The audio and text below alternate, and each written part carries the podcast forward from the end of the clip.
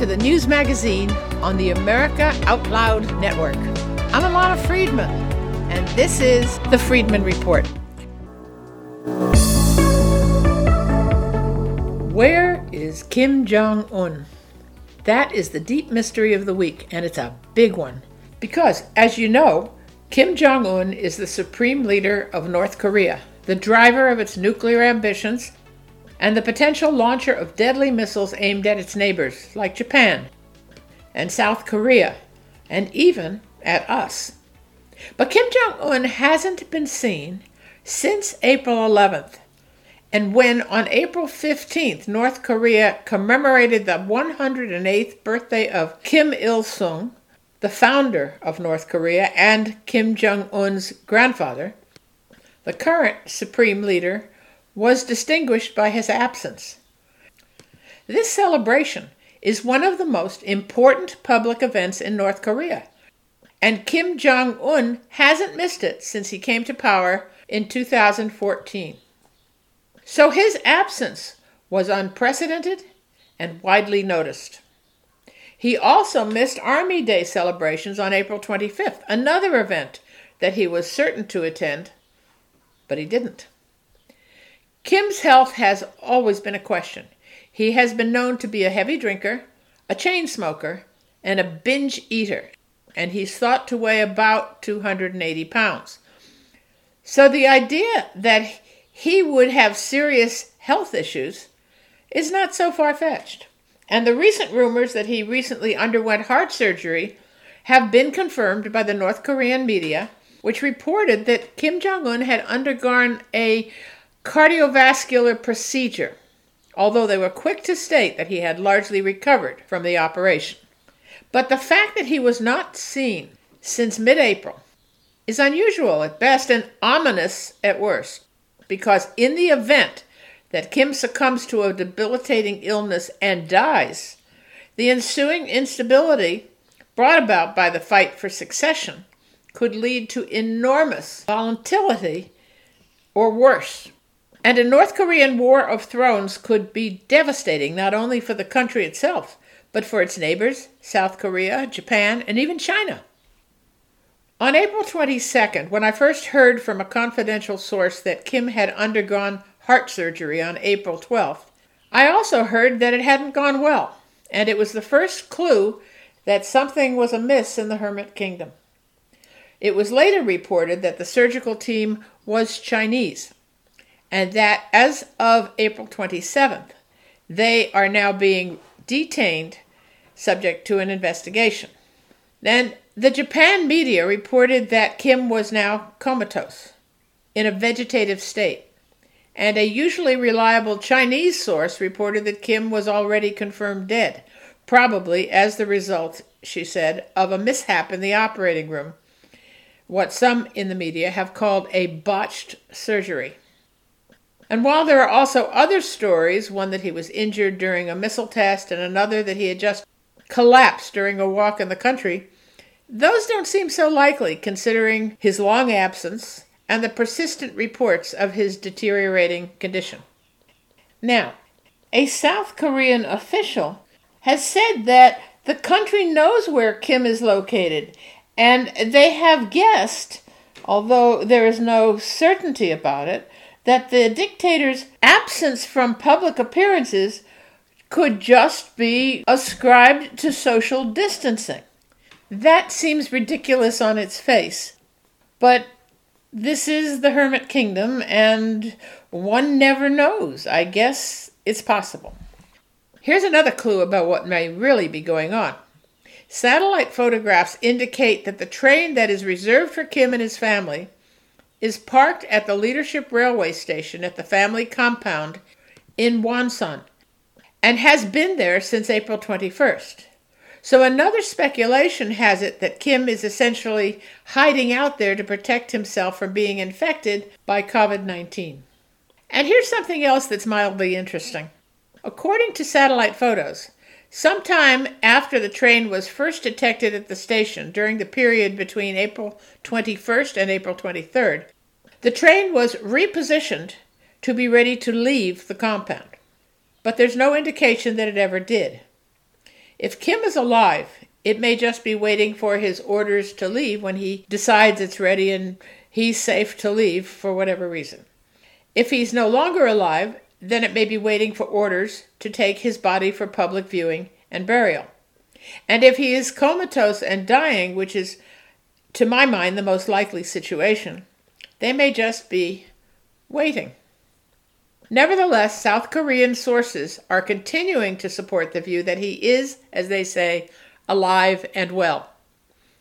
And his presidential office has also put out a statement that Kim is handling the affairs of state normally and nothing suspicious is going on.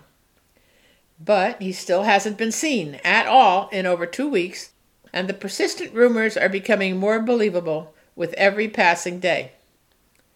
So let's say that Kim really is dead or dying. What will happen if he really dies? You can see that the story is muddled at best, and we really don't have any definitive idea of what Kim's real situation is or what the timetable might be. But supposing Kim is really dead, what is likely to happen next? Well, in North Korea, there is a line of succession that until now has led from father to son from Kim Il sung, the founder of North Korea, to his son, Kim Jong il, to his son, Kim Jong un. But if Kim Jong un dies, there is no one to succeed him. The order of succession in North Korea requires that the offspring of the supreme leader should succeed him in the event of his death. But although Kim Jong un is thought to have three children, they are far too young to succeed him and rule over the country. He also has a brother, Kim Jong chol, but he has reportedly been deemed unfit to rule by his younger brother, the supreme leader.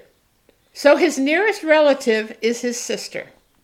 Meet 32 year old Kim Yo Jong, who is not only his sister, but also one of his most trusted advisors. We saw her in Seoul, South Korea at the 2018 Winter Olympics, where the liberal press fawned over her and even called her the Ivanka Trump of North Korea. Well, their ignorance is not surprising and hardly praiseworthy, and it covers up some really nasty details of who this woman really is. While the mainstream media compared her to President Trump's daughter, others have called her, very simply, the Black Widow. She is a product of the ruling elite in what is probably the most repressive and despotic and cruel country in the entire world. The people are ruled with an iron hand through fear, and that fear is well justified. Once, for example, Kim Jong un's defense chief fell asleep during a meeting at which the supreme leader was talking. That is a crime which is punishable by death. So he was executed by an anti aircraft gun. And the people of North Korea are kept in poverty and starvation so severe that there are reports of cannibalism when all other food supplies have been exhausted. And as brutal as Kim Jong un has been as a leader, Kim Yo Jong is reported to be even worse. She is thought to have played a significant role in helping Kim Jong un take over from his father instead of his older brother. Her first public appearance was in 2011 at Kim Jong il's funeral. And as I said, she helped to engineer her brother's accession to the leadership, although he was not in the line of succession. And she did that at the expense of her older brother, who was the rightful heir. After that, she was promoted to a top position at the head of the propaganda department of the Workers' Party of Korea. That made her already a very powerful person. Once, in 2014, when Kim Jong un fell ill, she actually briefly took control of the country's affairs until he was able to resume them. And most recently, she was deeply involved in the preparations for the failed meeting between her brother and President Trump in Hanoi in February 2019. It appears that as a result of the failure of that meeting, Kim Yo Jong fell out of favor with her brother. But that changed, and by the time he went into surgery this month, she was his favored and closest advisor again. She mostly worked in the background, but in March 2020, Kim Yo Jong made her first public statement insulting South Korea as, quote, frightened dogs barking, unquote, after the country condemned one of North Korea's live fire military drills. She said, such incoherent assertions and actions only magnify our distrust, hatred, and scorn for the South Side as a whole. Unquote. It looks like Kim was positioning her to succeed him if something should happen to him, because in recent years he was giving her increasingly important positions. So it may be that he knew that his health was deteriorating and he was preparing her to succeed him if something went wrong. It's possible. But her succession is not that open and shut because there's this. The ruling elite of North Korea have said, in no uncertain terms, that they will never accept a woman as their leader. And there is another contender. Meet Kim's 65 year old uncle, Kim Pyong il, who was his father's half brother and who has ambitions of his own. Kim Pyong il retired last summer from the diplomatic service. For the last 30 years, he has been essentially in exile, serving outside of North Korea as ambassador to Finland, Bulgaria, Hungary, and Poland. But last summer he retired and returned to North Korea. And he also stands in line to succeed Kim Jong un. He is a blood relative. And there's one more remotely possible contender. His name is Cho Ryong Hae. He is Kim Jong un's official number two in the government. He is a member of the Politburo's Presidium, the government's highest decision making body, and he's first vice chairman of the State Affairs Commission, which is the country's highest governmental body. But Cho is outside the direct bloodline, and so he is unlikely to be able to bridge that formidable gap to seize power from the Kim family. So, how will this play out? Well, as I said, the North Korean leadership is not likely to take kindly to a female ruler, and they have made that quite clear. But still, she is in the direct bloodline, and it is not clear that she isn't willing to fight hard and viciously for the top leadership position. And she is, as I have said, brutal, very brutal, and will no doubt do whatever it takes including kill her adversaries, in order to achieve her goals. Her brother, father, and grandfather were guilty of the murder of millions, and with that most extraordinary cruelty that is characteristic of North Korea. There is no reason to expect that she would rule any other way. In fact, there may be very good reason to expect that she could take that cruelty to a new and more horrible level than they did. Clearly, Kim Yo Jong comes by it naturally. So here we are. There is already a conflict of potential rulers, and Kim's death could really start a major internal conflict. I don't need to tell you that North Korea is the furthest thing from a democratic society.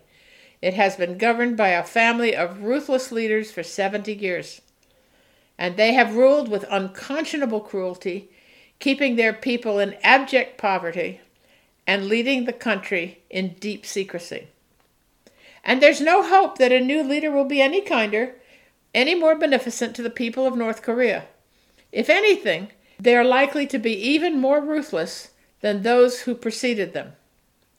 Now, there is one more possibility when we're talking about succession, and that is in order to avoid a conflict this battle of the thrones, it may be that both Kim Yo Jong and her uncle will rule together in some sort of a shared leadership role. So we'll just have to wait and see. And as things develop, I will, as always, be giving you the latest updates on the latest news on the Friedman Report. And here's a quick little story about one city that is bucking the trend by closing things up just as the rest of the country is trying to figure out how to open things up. The city is Minneapolis, which has just tightened its restrictions on public places and it's closed ball fields, playgrounds, and skate parks, and they're posting signs on all the public sports fields in the city to say, Closed, do not enter. The city is, they say, trying to disincentivize people from congregating and ignoring the social distancing protocols. The city's mayor, Jacob Frey, is reported to support indefinite closures. According to him, giving up summer is a small price to pay for saving lives. But the city just lifted restrictions on manufacturing and industrial operations that don't deal with customers. So, what gives? One of the unanswered questions was whether science had any role to play in these decisions. It seems like an obvious question, since many doctors who have been studying the virus have suggested that summer is going to be the time when the virus is likely to die out. So the threat is likely to be greatly reduced, and it's an opportunity for people to get out. The truth is, nobody really knows, and it just seems like Minneapolis is swimming upstream and maybe missing the opportunity to give its citizens a little relief before the expected resurgence of the virus in the fall. Just saying. Now it's time for a short break. And I'll be right back in just a few minutes with some stories about the wet markets right here in America and a teacher on the West Bank who just gave his fifth grade students a grammar lesson that taught the glories of terrorism and murder. Nice. Stay tuned. I'll be right back with that story.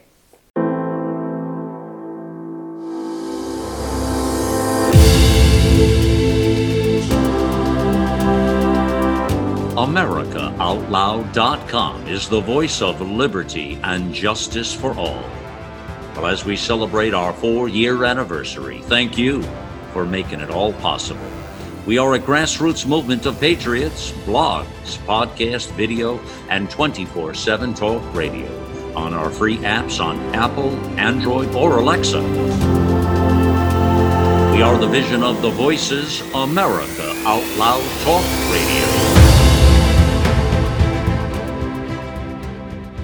Think back to the last time you felt healthy and energized. The best times of our lives occur when we're at the peak of our health sleeping better, full of energy and focus. We know that fades with age, and you might be feeling the effects of aging as low energy and poor sleep. But it doesn't have to be that way. There haven't been any nutrition systems designed to rejuvenate our bodies as we get older until now. Healthy Cell Pro is the only multi nutrient system that impacts the building block of your body, the cell. Created by anti aging expert and Nobel Prize nominee Dr. Vincent Giampapa. Award winning Healthy Cell Pro cuts through the complexity of nutrition supplements by simply giving you the purest ingredients, filling dietary gaps to nourish your cells and enhance your quality of life for optimal performance. Visit healthycell.com and use code OUTLOUD for an exclusive discount or call 844 869 9958. Now, here's a story that might surprise you. You remember, of course, how could you forget, about the wet markets in Wuhan. In fact, wet markets are common all around China, not just in Wuhan. In any city, there are hundreds of such markets, nothing new there. But did you know that there are also wet markets in New York City and Chicago and San Francisco? Really? Tens of thousands of shoppers come to these markets and pick out live animals that they buy for food. And while they wait, the animals are slaughtered and they take home the carcass for dinner. Did you know that there are more than 80 wet markets in New York City alone? From the Bronx to Queens? Most of the patrons are immigrants from countries where wet markets are common.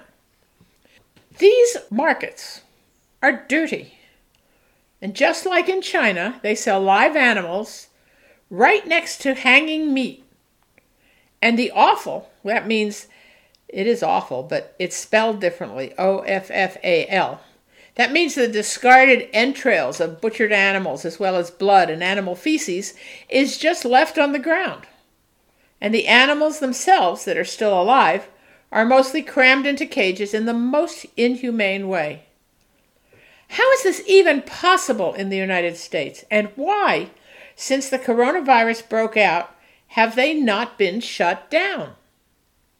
Well, one reason, inexplicably, is that these wet markets don't fall under the responsibility of the Department of Health. Although the vendors are certainly selling fresh food, it doesn't get any fresher. But for some reason, these markets are the responsibility of the USDA, the U.S. Department of Agriculture, and the New York State Department of Agriculture, neither of which seem to care at all. They are culturing their own little epidemics in our own major cities. And even in the face of a global pandemic, these markets are still going strong. Both New York and California legislatures are now working on shutting these markets down, and that's a good thing. But the wheels of government grind exceedingly slow. And so the chances of anything being done anytime soon are doubtful. Maybe these state legislators should go for a walk through these markets. That would be a place for them to start. They could see the amphibians and the reptiles and the birds crammed into crates that are stacked high one on top of another, right next to the hanging carcasses of freshly killed animals. And let them, the legislators, walk in the wetness of blood and offal. It might just move them to do something. New York, as I said, has about 80 such markets selling live goats, sheep, rabbits, chickens, turkeys, guinea fowl, partridges, pigeons, ducks, and quail. Tens of thousands of mostly immigrants from Africa, Asia, and the Middle East. They are the customers. They're used to these types of markets, which exist in most underdeveloped countries, where they call them shuks or bazaars, and also they patronize them here as well, and they don't demand a change because they're they're used to it. But this is America, my friends, not a third world country where they allow such cruelty to animals and such unsanitary conditions where food is sold. Where are all the bleeding hearts and the tree huggers now? Where is anyone with a conscience? And where is the Department of Agriculture? Where is the Board of Health, state or federal?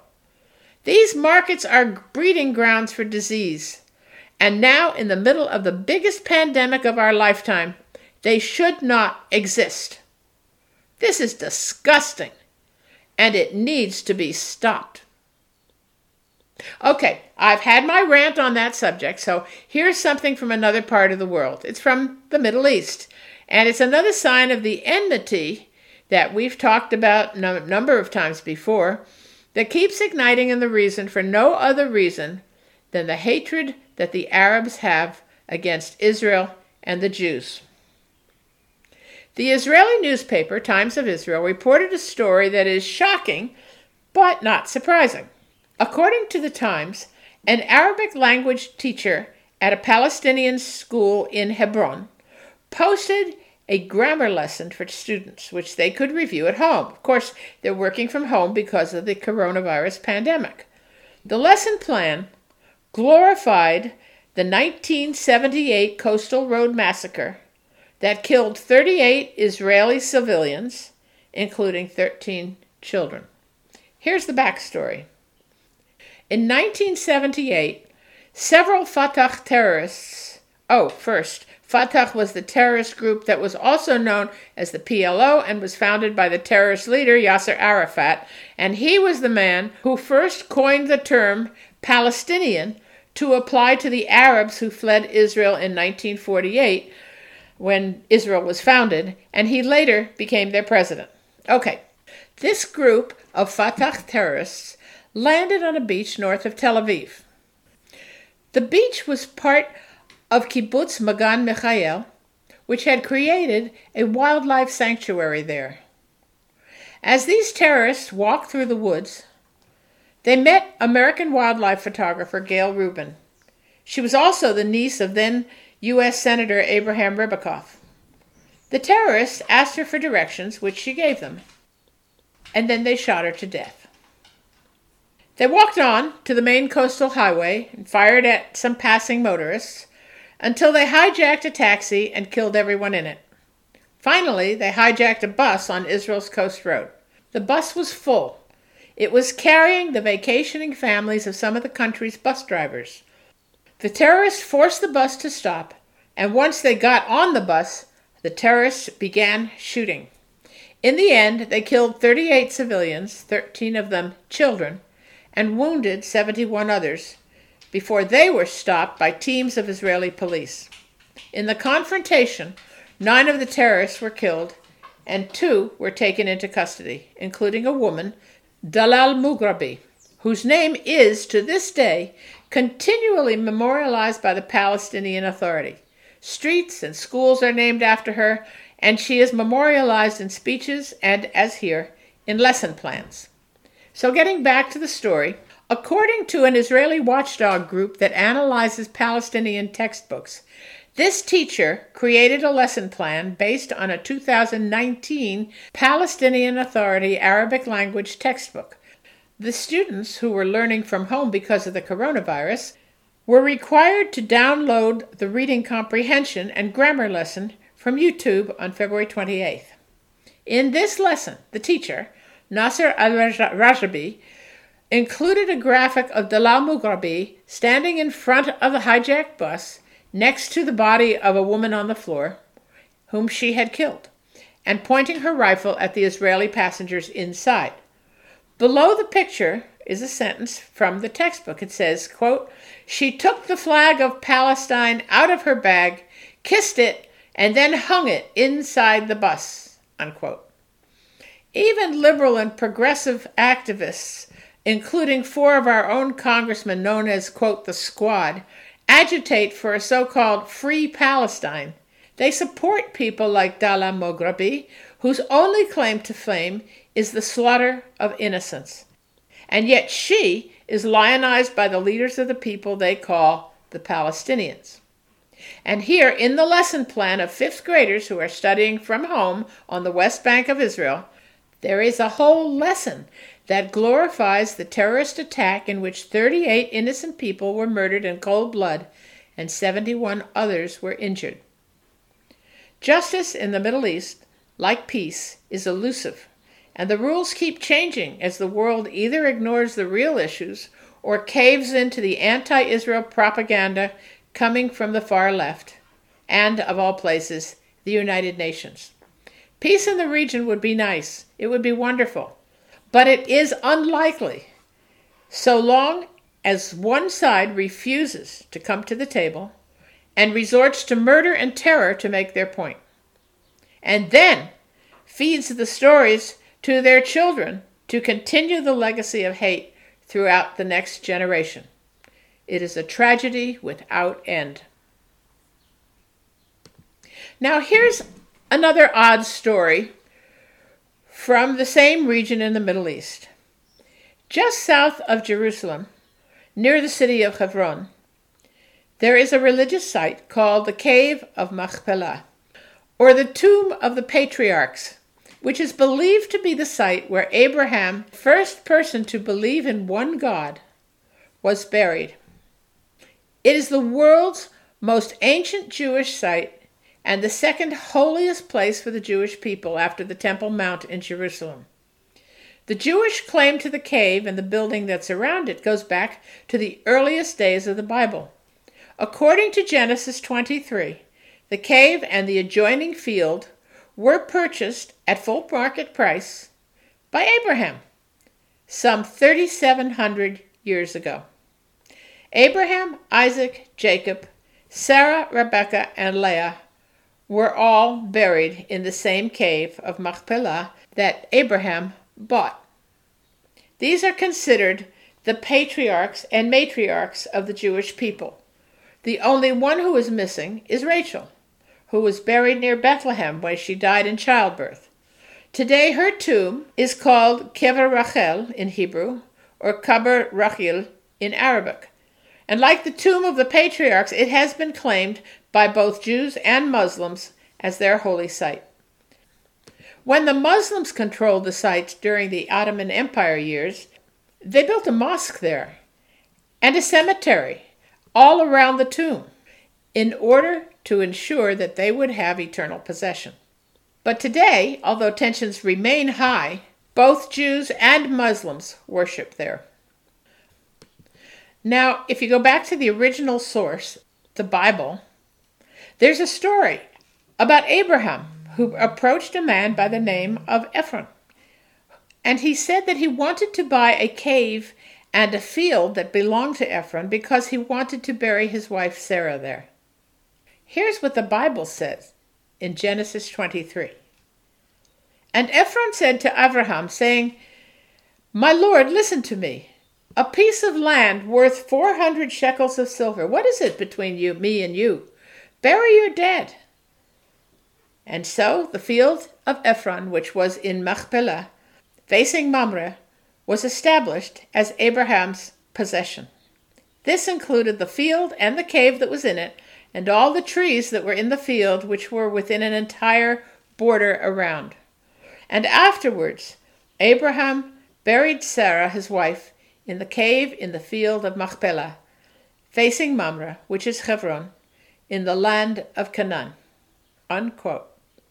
So Abraham purchased the land with 400 pieces of silver, and it belonged to him and his descendants. But, my friends, that was 3,700 years ago and many marching armies and conquests and wars have taken place in the meantime.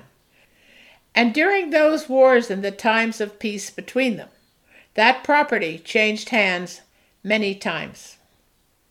During the Byzantine era, the site became a Christian holy site and pilgrims came to worship there. They are also reported to have found bones there which they took home with them as holy relics. And later on, in 637, the cave of Machpelah was proclaimed a holy site by the Muslims, and they built a mosque over it. And ever since then, the site has been under dispute. Today, it is divided into separate areas between the Muslims and the Jews. And now there is a new controversy, and that's the story I want to tell you about. Here's what happened. Last week, Prime Minister Benjamin Netanyahu visited the site, and he found that today the only way to access the large religious site are by climbing steep staircases leading to the entrances.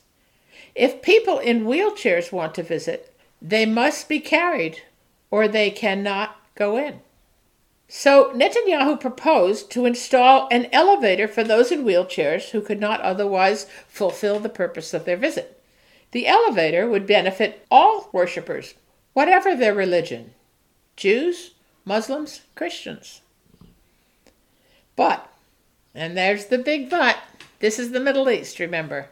The Palestinian Authority is protesting Israel's plan to make the cave of Machpelah wheelchair accessible.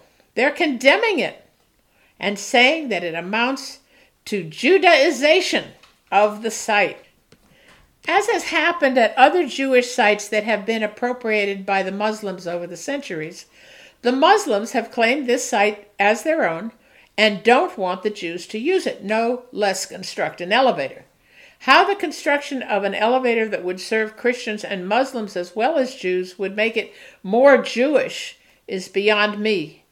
In fact, the Muslims referred to the visit by Netanyahu as an invasion. But listen, my friends, this is the Middle East.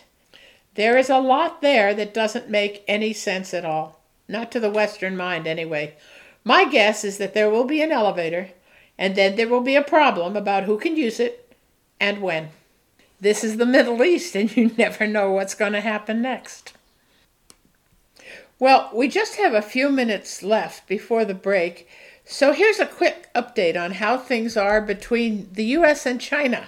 We haven't talked about that particular thing for a while, though we've talked about China and we've talked about the US. Uh, the whole situation with the trade deal, well, it all went missing once the virus, this coronavirus, uh, became such a powerful subject in the middle of our lives and have destroyed virtually all other areas of conversation. Anyway, we all remember how elated we were when the first phase of the trade deal was signed. That was back in January. Wow, it was a big deal, and our farmers who had been waiting so patiently were thrilled. But that was before we knew that there was an epidemic uh, of the worst kind raging through central China, and it was destroying their economy. Well, now there's a war of words going on between the two countries. China has accused the United States of planting the virus in Wuhan, and now has accused us of telling what they called barefaced lies about China's involvement and its responsibility for not only starting the virus, but not containing it in the first place, and then not telling the rest of the world that it was happening. And then sending Chinese travelers whom they knew might be carrying the virus around the world to spread it to everybody else. Well, Anyway, Trump has said that the Chinese government could have stopped the virus at its source, and he promised to hold them accountable. And that's where it stands today. It's not much of a story, but it did make the papers this week, and so here it is. Now, it's time for a short break, and when I come back, I have a few stories about some really dumb things that people who should know better have been doing in the face of our new lifestyle that has been brought on by the virus. And I also have a story about a different kind of Memorial Day. So stay right there. I'll be right back. What if a new treatment backed by 17,000 scientific articles was proven to extend our lifespan, protect against terrible diseases like cancer, heart disease, and dementia, make us more attractive and thinner, feel calmer and happier, and boost energy levels, memory, and performance? What would you pay for even the smallest dose of this treatment? Well, the good news is you don't have to pay anything because these are just some of the benefits of a full night of quality sleep. If you're one of the millions of Americans who need better quality sleep, the time to change is now. Until now, most sleep aids haven't worked, but a new, easy to swallow sleep gel, invented by the leading nutrition company, Healthy Cell, is designed to support all four stages of human sleep to help you fall asleep, stay asleep, sleep deep, and wake up refreshed. It's called REM Sleep. To get a free two-night supply of REM sleep, visit healthycell.com slash sleep. That's healthy, C-E-L-L dot com slash sleep. So, we've talked about North Korea and the Middle East. Let's go back to the good old USA. Let's get back here, back home. Now, here's another story. In fact, I have several stories, and I'll try to get them all in. The first one comes from New York City. As the story of COVID 19 goes on and on, and will for some time, countless stories that come out about the pandemic will be told, some for generations. It's complicated and confusing, and there have been a lot of overreaction and stumbling over problems we never thought we would have to deal with. In the future, when we tell these stories, we'll simplify them, and we'll probably be able to make more sense of them. So let's start with this one. Last week, New York City came down with an order for paramedics who come to the scene where resuscitation is necessary. And the order was do not resuscitate. It said this while the paramedics were previously told to spend up to 20 minutes trying to revive people found in cardiac arrest, the change is necessary during the COVID 19 response to protect the health and safety of EMS providers by limiting their exposure, conserve resources, and ensure optimal use of equipment to save the greatest number of lives. Unquote. Not cool. Everything that the paramedics are trained to do is all about saving lives, not letting them go. I know if I were going into cardiac arrest or if I had suffered a trauma that put my life in jeopardy, I pray that the paramedic who would come to help me is ready to give everything to save my life. And if I were an EMT called to the scene, being on the other side of the equation, I would have a hard time following an order that would compel me to just let a patient die rather than doing everything possible to save him. Standard procedure is apparently that if you have tried everything and a patient doesn't respond within 20 minutes, you can then stop trying to revive him because it's generally considered that a patient who spends 20 minutes without oxygen is likely to suffer traumatic brain damage. But any EMT worth her salt is going to use every one of those 20 minutes to save a life. It's why they do what they do. The original order was issued on April 17th, and the minimal standards that they reflected were looked on with shock and dismay. How in the world do you tell an EMT to walk away from a person who is dying?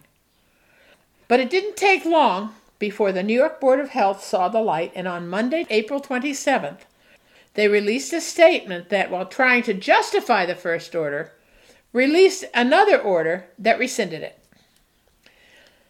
The new order said that although the original orders reflected nationally recognized minimum standards, they don't reflect New York standards, and for that reason, Department of Health Commissioner Dr. Howard Zucker has ordered them to be rescinded. Unquote. Well, that was pretty self serving, but at least they got the job done and they canceled the order. Good thinking, Dr. Zucker. One of the basic principles in medical ethics is for practitioners, in whatever they do, to do no harm. It should never have been in question. And then we have another story. This one's from Colorado. It's about people doing dumb things for no particular reason. This one is from Brighton, Colorado, where Matt Mooney and his family were at a local park. He was playing t ball with his six year old daughter and wife in a local park it was a big park, about 30 acres of green space, and it was empty. Nobody else was there, just the three of them. And there was also a sign in the park saying that the park was closed to large groups, but it was available for groups of four or less to people to walk, to run, so long as they maintained social distancing rules. Still, a group of several police officers saw them and came over to the father. The little girl said, Daddy, I don't want you to get arrested. And he thought to himself, There's no way they're going to arrest me. This is insane. So he told her, Don't worry, Daddy's not going to get arrested. I've done nothing wrong. Don't worry about it. And then they arrested him. They told him that it was illegal for them to be there, although the sign clearly said that it wasn't, and they arrested him. These officers, by the way, were not themselves observing social distancing protocols. They stood together in a tight group, and they weren't wearing masks and they weren't wearing gloves, and they touched him and handled him, and they pushed him into the police car. Then, about ten minutes later, they released him. And he now wants a public apology. You think maybe he deserves at least that? Maybe something more? And there's a principle here that goes beyond an apology. It's about people in uniform who feel the power of authority and use it inappropriately just because they can. This behavior by the police of Colorado was stupid and totally unnecessary. And it did some damage for no reason. They should have known the rules. They should have just left him alone. And that little girl is going to look at their fellow police officers a little bit differently from now on, with fear, and for no reason. It's a pity that such stupidity can make such a difference in the life of a child. The coronavirus has made changes in all our lives, and America is going through a major upheaval. COVID 19 has taken over our lives in a big and very intrusive way. We've stayed at home, we've worn our masks and our gloves, and we have, some of us, been tested. And some of us have also met COVID 19 up close and personal. But now, we're trying to get back to what is closer to normal. We're beginning to reopen America, and that's huge.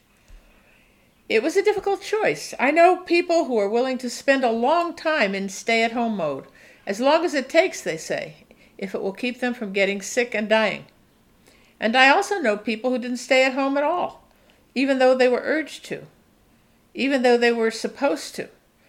They just needed to get out, and they lived in a state where it was possible to do that. But the real question, and we talked about it last week, was how do we find the balance between keeping ourselves safe from the virus and reopening our economy so that people have jobs again and can support their families and don't have to depend on the food pantry or government handouts. And we can all go back to living independent lives again. It's a difficult balance. But when people say enough is enough? What exactly do they mean? Are they saying that freedom to live their lives as they choose is more important than their health or that of others? Do they mean that freedoms guaranteed by our Constitution supersede any community health issues in the face of a pandemic? Is their personal freedom more important than the health and welfare of their neighbors? Or do they mean something else? Well, the truth is that these are fair questions and there are no right answers. We're in the middle of a massive global experiment, and nobody has the right answer. Because the hardest part of all this is that we don't know how this experiment is going to come out. We're just at the beginning and we don't really know exactly what we're dealing with when we try to defeat this virus. So here's the bottom line we can't stay locked in our homes indefinitely, and we can't stay away from our jobs indefinitely. We may feel safer in our homes, but many of us also feel trapped. We need to go back to work, and the country needs us to go back to work. So here's the question Will this reopening of America also reignite the virus? There are some scientists and doctors who say it's a pretty good bet that if it does come back, it won't be until the fall. They may be right. But there are also those who worry that if we reopen too fast, too soon, the numbers are likely to shoot right back up again, dramatically. So we have to wait and see, and we have to try. So, what do we do in the meantime? Well, if we have a job to go to, we go. We bring our masks and our gloves, and we try to keep our distance from fellow workers, and we hope we will be safe. And we hope they will be safe. But we'll also be bringing in a paycheck again, and that's a big deal. There's a trade off, of course, but it may well be worth it. And we may be pleasantly surprised. Listen, a lot of life is just a gamble, a crapshoot. And if we're ready to take a chance, then the reward may be a lot better than we ever expected. Sometimes, though, life plays dirty tricks on us. But if we can, we can learn to roll with the punches and do the best we can with what we've got. It's what we call life. Mostly it's a balancing act, and we try to make the best guesses we can to keep the balance. At least, that's the way it looks from here. Now we've got an election coming up. In all this confusion caused by the virus, did you forget? Not likely, I think. But there is also a pandemic to deal with, so politicians are juggling their messages. Here's an example. Because of the sudden rise in the number of COVID 19 cases in the food industry, several major meatpacking plants have been forced to close suddenly because one or more of their employees were diagnosed with the virus. This is beef, chicken, and pork. So instead of being processed for the market, with no one to work in the plants, the animals are being euthanized and farmers are losing their livelihood.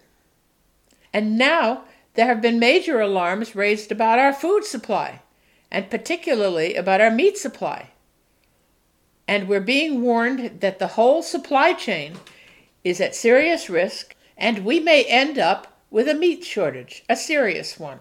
So the president is now using the Defense Production Act to keep the plants open.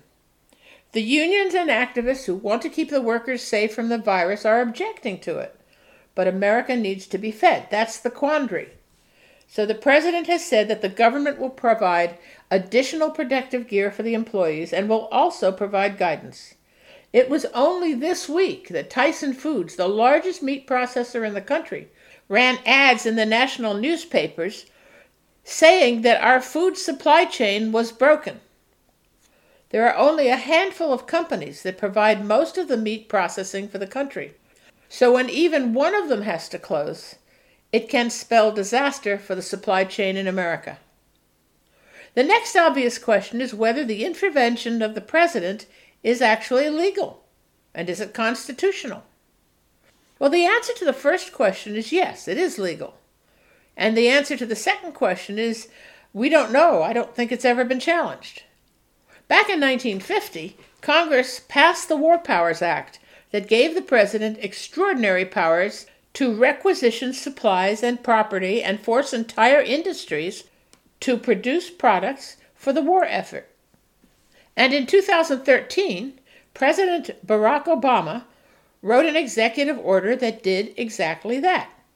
It said that in the face of a national emergency, or even if there were no emergency, the president has the authority to essentially commandeer such things as food supply chains, industry, energy, transportation, waterways, and so forth. In Executive Order 13603, President Obama made it clear that he authorized himself, in Section 201, to take control of the following areas by assigning his various secretaries as follows The authority of the President to allocate materials, services, and facilities as deemed necessary or appropriate to promote the national defense is delegated to the following agencies' heads. And then he named the Secretary of Agriculture with respect to food resources and all things relating to food, the Secretary of Energy with respect to all forms of energy, the Secretary of Transportation with respect to all forms of transportation, the Secretary of Health and Human Services with respect to health resources, the Secretary of Defense with respect to water resources, and the Secretary of Commerce with respect to all other material, services, and facilities, including construction materials. So, in fact, President Trump does indeed have the authority to do this, as provided by his predecessor in an executive order. And in his order, President Obama made it clear that it does not merely claim these powers during wartime or during a national emergency, but that these powers apply, quote, in peacetime and in times of national emergency, unquote, and that this authority shall be used to promote the national defense under both emergency and non emergency conditions, unquote. Well, this is clearly an emergency. And I don't think the president is going to have any difficulty justifying his action to reopen the plant, providing that the companies make sure that the workers are given the best and safest working conditions to protect them from contracting the virus and getting sick. So, over the next few days, we'll see how this plays out. I think the president is on the right track. He is trying to keep a balance between what will keep Americans safe and what will keep the economy running. Both of those things are necessary, but it's very, very important that we understand it. Another item in the news this week in Israel, the country observed Yom HaZikaron, that's the Israeli Memorial Day. It isn't like our Memorial Day, it's not a time for picnics and barbecues. It's really a day to remember the fallen. Because in Israel, as of April 27th, 24,969 Israelis have died in Israel's wars and at the hands of Arab terrorists. And this was all in the last 72 years. Israel has a population of only 9 million. That's a lot of people to have died in a very short history and in a very tiny country. In Israel's first war, its War of Independence in 1948, 1% of the entire population at the time died defending the brand new state, which, by comparison, is 40 times more per capita than the losses we suffered in Vietnam. So when Israel's Memorial Day comes every year, it touches every Israeli. There is almost no one in Israel who doesn't know someone who was killed in a war or by the hand of a terrorist or who has a son or daughter in the IDF, the Israel Defense Forces, whom they know has a dangerous job every day that they wear the uniform. So it is truly a day of mourning and of remembrance for every Israeli. There's something very unusual that happens in Israel on Yom HaZikaron. At 11 o'clock in the morning, a siren sounds all around the country, and everyone stops what they're doing. If they are driving, they stop their cars they get out and stand by the car until the siren stops. Even on the highway, even in the city, even in the country, traffic stops. People get out of their cars and stand there until the siren stops. And this is the way they show respect for the fallen. It is the most remarkable thing to see. and to feel because it's an emotional moment that every Israeli shares with every other Israeli. And there's something else that's amazing. After a full day of remembrance and mourning, the following day is a day of celebration. It is Israel's Independence Day, and this year, Israel celebrated its 72nd birthday. It's a very young country, and this is a day for picnics and celebrations in the parks and trips to the country. It will be different this year. The parks will be closed, the people will stay home, but the joy of independence in a democratic country where individual freedom is real, that remains, even with the virus. Well, my friends, we've run out of time, and I want to wish you all a good week, a safe week, and a healthy week. God bless. You've been listening to the weekly magazine on America Out Loud Networks. I'm Ilana Freedman, and this has been The Freedman Report.